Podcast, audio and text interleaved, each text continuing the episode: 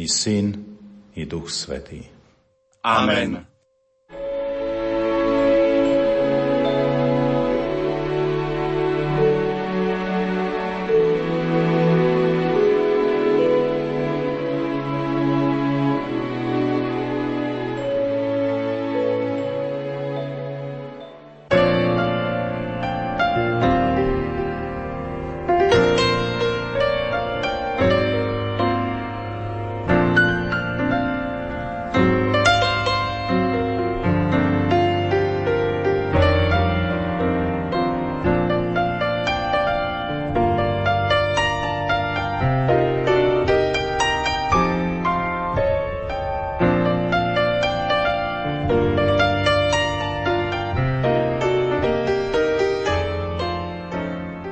Dobrý deň, vážení poslucháči.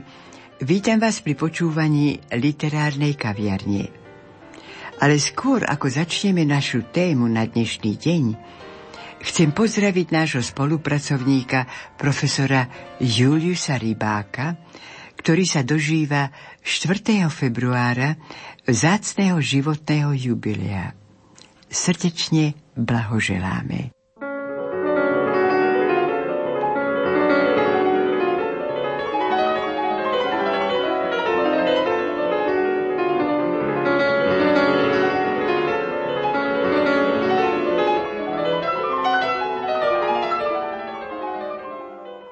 Život a smrť. Taký názov má naša literárna kaviareň. Venujeme pozornosť nedožitým 80-tinám Márie Medveckej.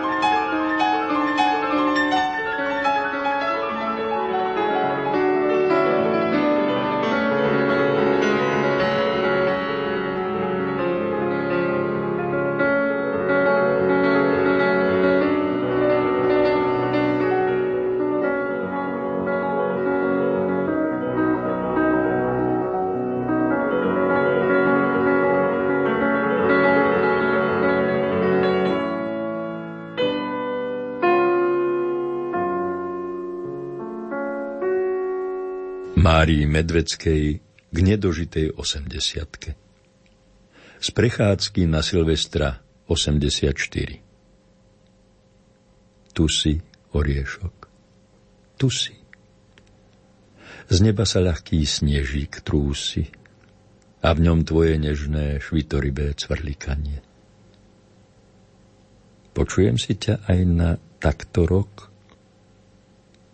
Do srdca sa príval smútku vreže. Jarok slz mi dolu tvárou kanie. V hrdle ťažkú gundžu náhlych vzlikov dusím. Tu si, môj oriešok. Tu si. A vari mi veštíš z mŕtvych vstanie.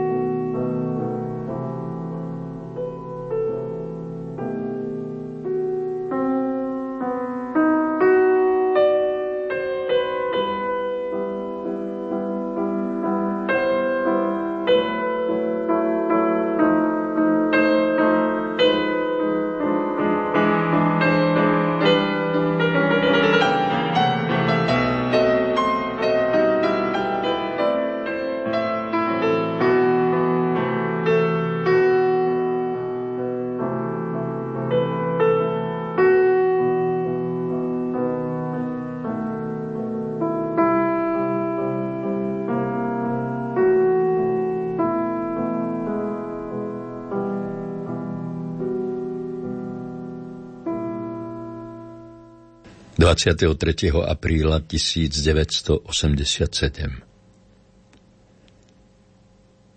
Zase mi odkvitli trnky. Ako rada by som ich ešte maľovala. Trnie, drobné biele kvieťa. Mária, viac nenamaľuje ťa. Tá beloba, ktorou teraz hráte, bude večne žiariť z nedotknutých pláten.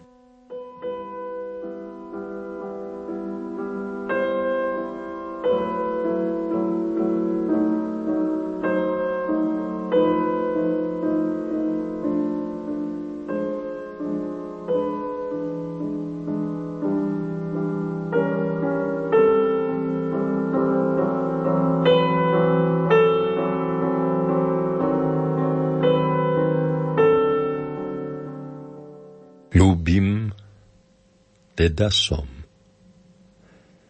Márína borovica nad borovým.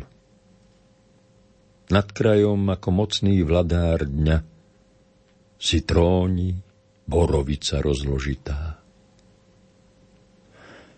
Ľúbim, je koniec mojho hľadania.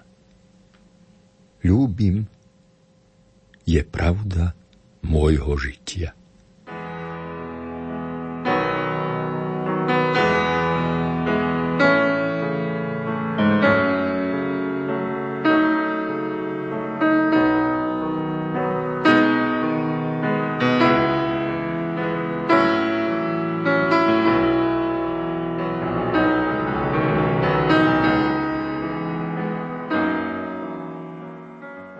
Na končiaroch sa zabeleli snehy.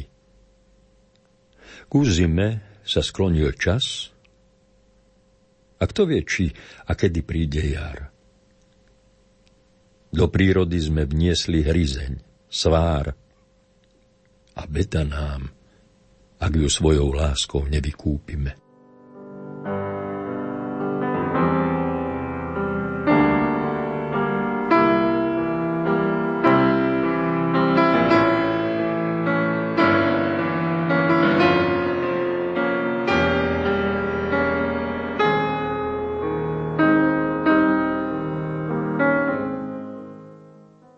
Lásky cit, že zraky zliepa, to ty krásne vyvraciaš. Ako býva vášeň slepá, tak je láska vidiaca. Koho Pán Boh láskou pokropí, ako z rána rosou čerstvú mládzu, pripadá mu nadovšetky pochopy, ako to dve slabé ľudské srdcia zvládzu. Sme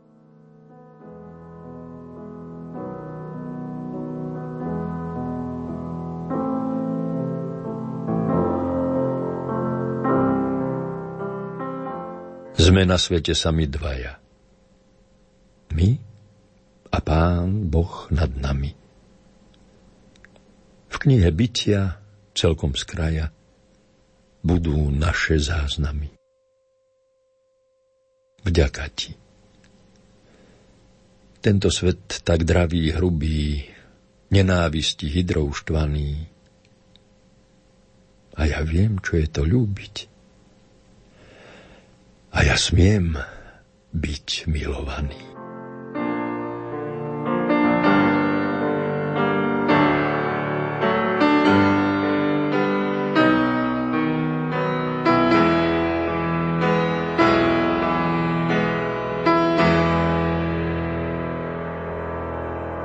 Čo s ňou láskou spravíme? Ako s každým darom Božím. Prijímeme a chválime, čo nám ju do dlaní vložil. Nemaj starosť o mňa, milá moja. Lesné chodníky sa zídu, síly spoja, aby si ma zdvihli na prievalec, kde sa raz a navždy ľudské rany zhoja. V tichú radosť vzplanú všetky naše žiale. Jesenná. Na ostatok daj mi, Bože, trochu viery. Nie, nežil si darmo. A to lístie? Keď mu je tak, nech sa zošúverí, nech opadá, uvoľňujúc cestu novým pukom. Nebude mi ľúto.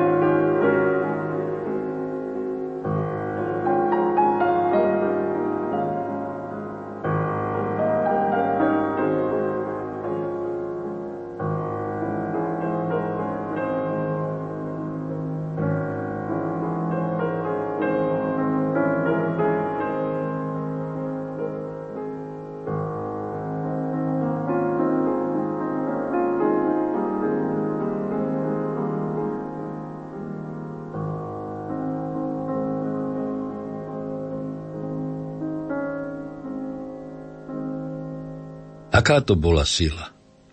Aká energia, pýtam sa sám seba, spomínajúci na moju prvú návštevu v galérii Márie Medveckej pred viac ako 40 rokmi, keď väčšiu skupinu učiteľov ruštinárov sprevádzala po galérii naša národná umelkyňa sama. Vodila si nás od obrazu k obrazu, každý sprevádzajúc svojim vyznaním. Aká to bola sila? Že mne, dlhoročnému prekladateľovi diel Michaela Michajloviča Prišvina do slovenčiny, vnúkla myšlienku. Veď toto je prišvinovský svet.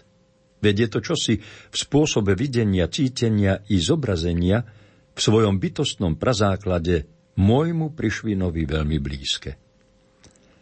A čo mi v zápätí vnúkla rozhodnutie, že len čo sa vrátim domov, zabalím Prišvinovho čierneho drozda a pošlem ho tej, s ktorou som vtedy v galérii slova neprehodil. Aká to bola sila? Hútam a v mysli mi náhle vyvstáva môj dávny veršík. Nie, to nie je porobenie, ako sa všeláske vraví. Veď prichádza v tvojom mene, z tvojej vôle, z tvojej hlavy. A do teba znova ústi, zmenená na vďaky pieseň, ako dáždik teplý, hustý, čo sa nazad k nebu vznesie.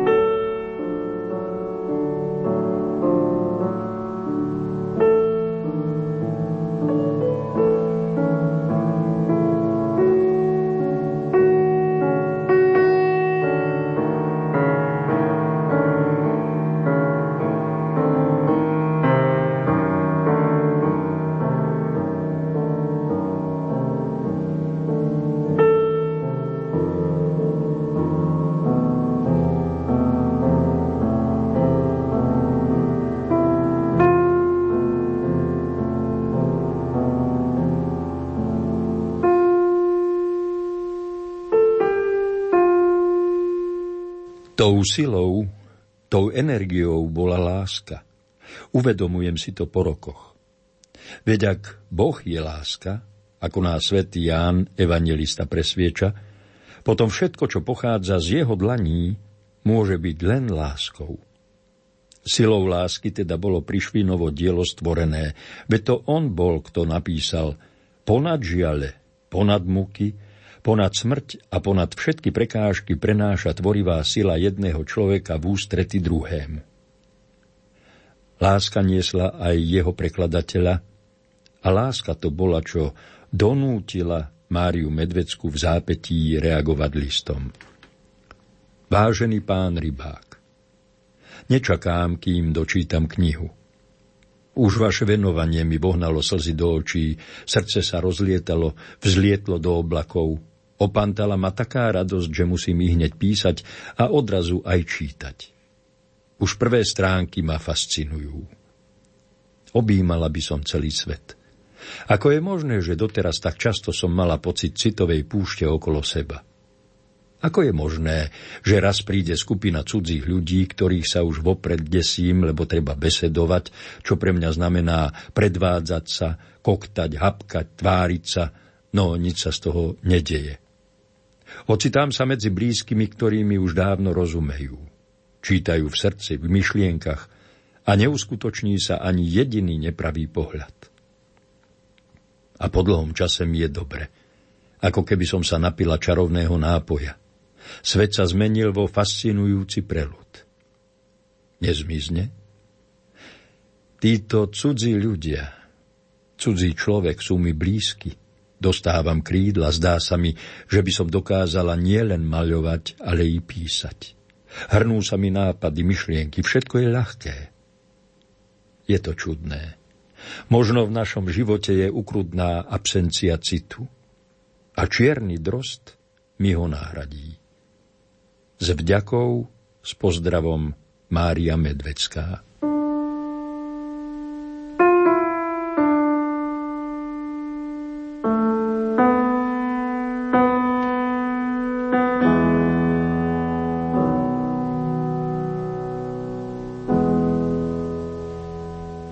Od tých čias putovali do Medvedzia všetky preklady Prišvina.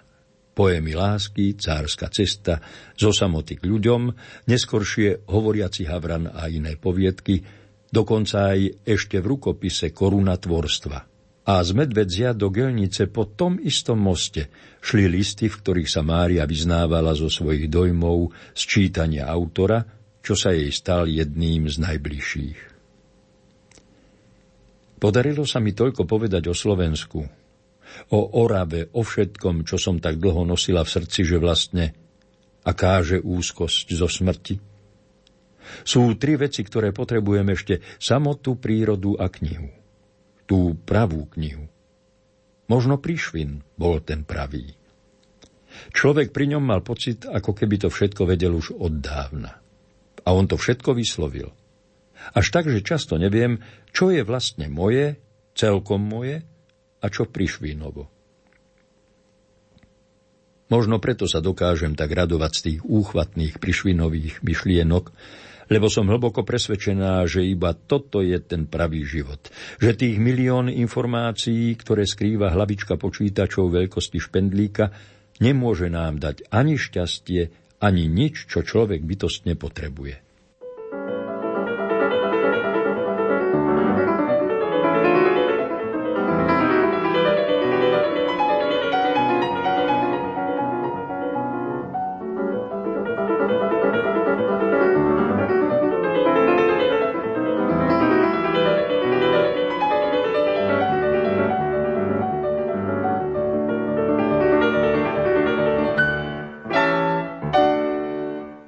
Láska hory prenáša, hovorí naše príslovie. Láska je ako veľká voda, hovorí Prišvin. Príde k nej žízniaci, napije sa, alebo do vedra naberie, koľko vládze uniesť. A sama voda si tečie ďalej. Je pochopiteľné, že dojemné prijatie tvorby Michaela Michajloviča slovenskou národnou umelkyňou nemohlo prejsť bez povšimnutia v Prišvinovom múzeu v Dunine. a súčasne, že nemohlo nevyvolať túžbu u riaditeľky múzea Lilie Aleksandrovny Riazanovovej navštíviť Slovensko a zoznámiť sa s Máriou Medveckou osobne. Tak sa aj počase stalo. Ale o tom nech už rozpráva Lilia Aleksandrovna sama. 2 roky prešli od tých čias, čo som prvýkrát cestovala do cudziny na Slovensko. Pravda, cestovala som k svojim blízkym, k prekladateľovi Michaela Michajloviča Prišvina, Juliusovi Rybákovi a k jeho rodine, s ktorými sme sa spriatelili pri našej spoločnej práci nad Prišvinovou tvorbou prostredníctvom vzájomnej korešpondencie a pri stretnutiach v Moskve. Všetky moje dojmy z tejto čarovnej cesty, dojmy z prírody a zo stretnutia s ľuďmi, ktorých som spoznala, sa ako potôčiky zlievajú k hlavnému stretnutiu a od neho sa znova rozbiehajú k jednotlivým podrobnostiam týchto nezabudnutelných dní.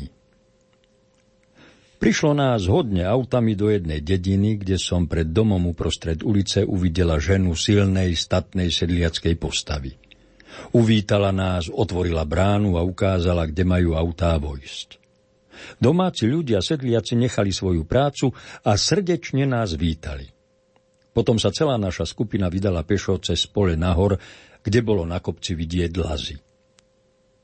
Spočiatku som si neuvedomovala, že tá žena, ktorá nás privítala a kráča teraz spolu s nami, je Mária Medvecká, slovenská národná umelkyňa, o ktorej s takým nadšením písal Julius vo svojich listoch do Moskvy.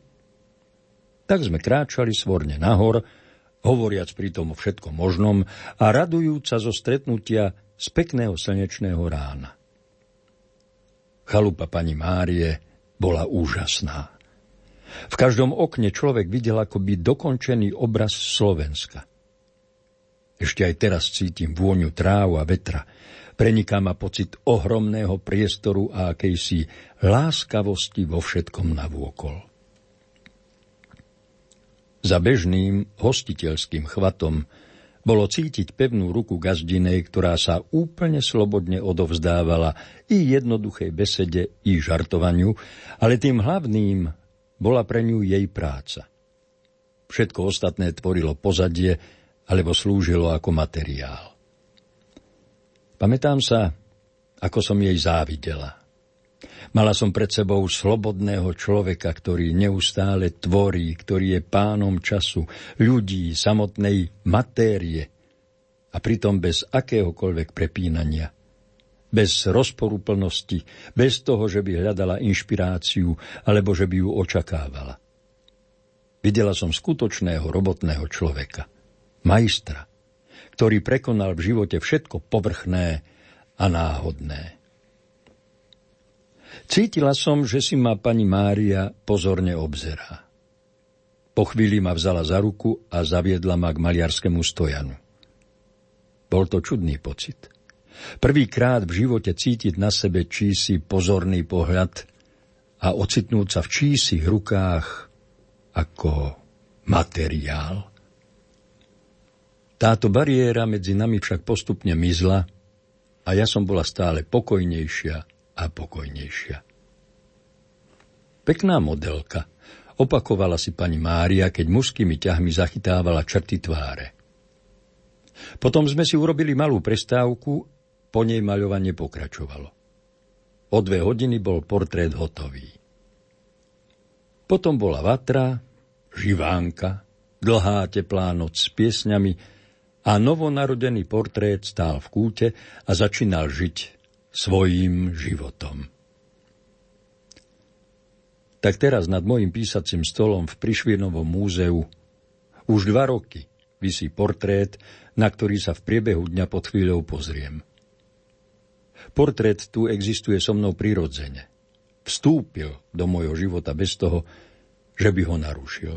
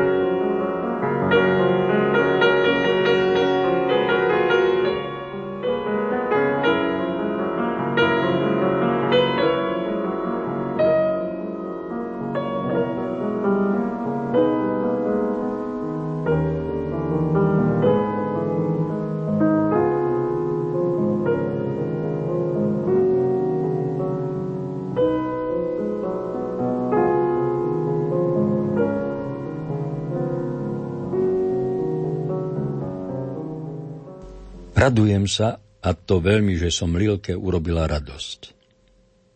Je to krásny, citlivý človek, napísala Mária Medvecká do listu neskoršie.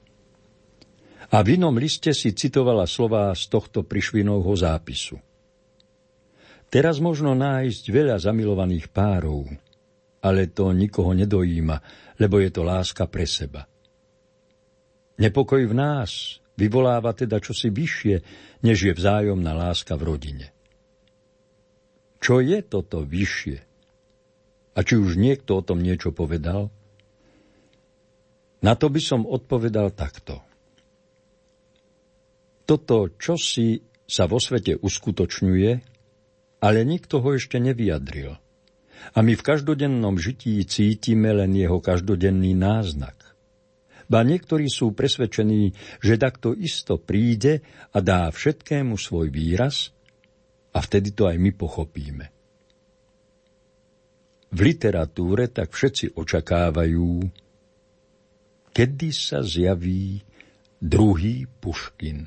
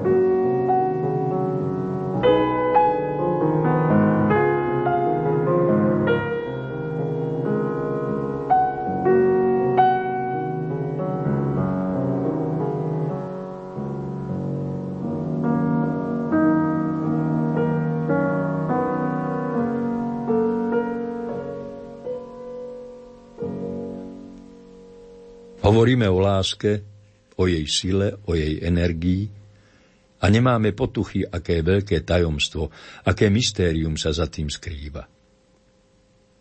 Tí, čo to tušili, zanechali nám závratné svedectvá. Pavel Strauss v posolstve k novému roku 1951, skoro pred 70 rokmi napríklad hovorí: Buď zaplaví svet atómová pohroma, alebo zahrmí nad ním záplava milosti. Svet zahynie alebo v dunení atomových výbuchov, alebo sa zachráni v ohni lásky. V ohni lásky.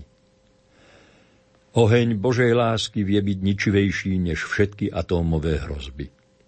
My sami sme schopní ho ovládať tak ako atómy. Ide o to zničiť svet láskou. Mnoho z neho neostane, lebo väčšinou bol formovaný opakom. To formovaný opakom platí o nás dnešných od slova do slova.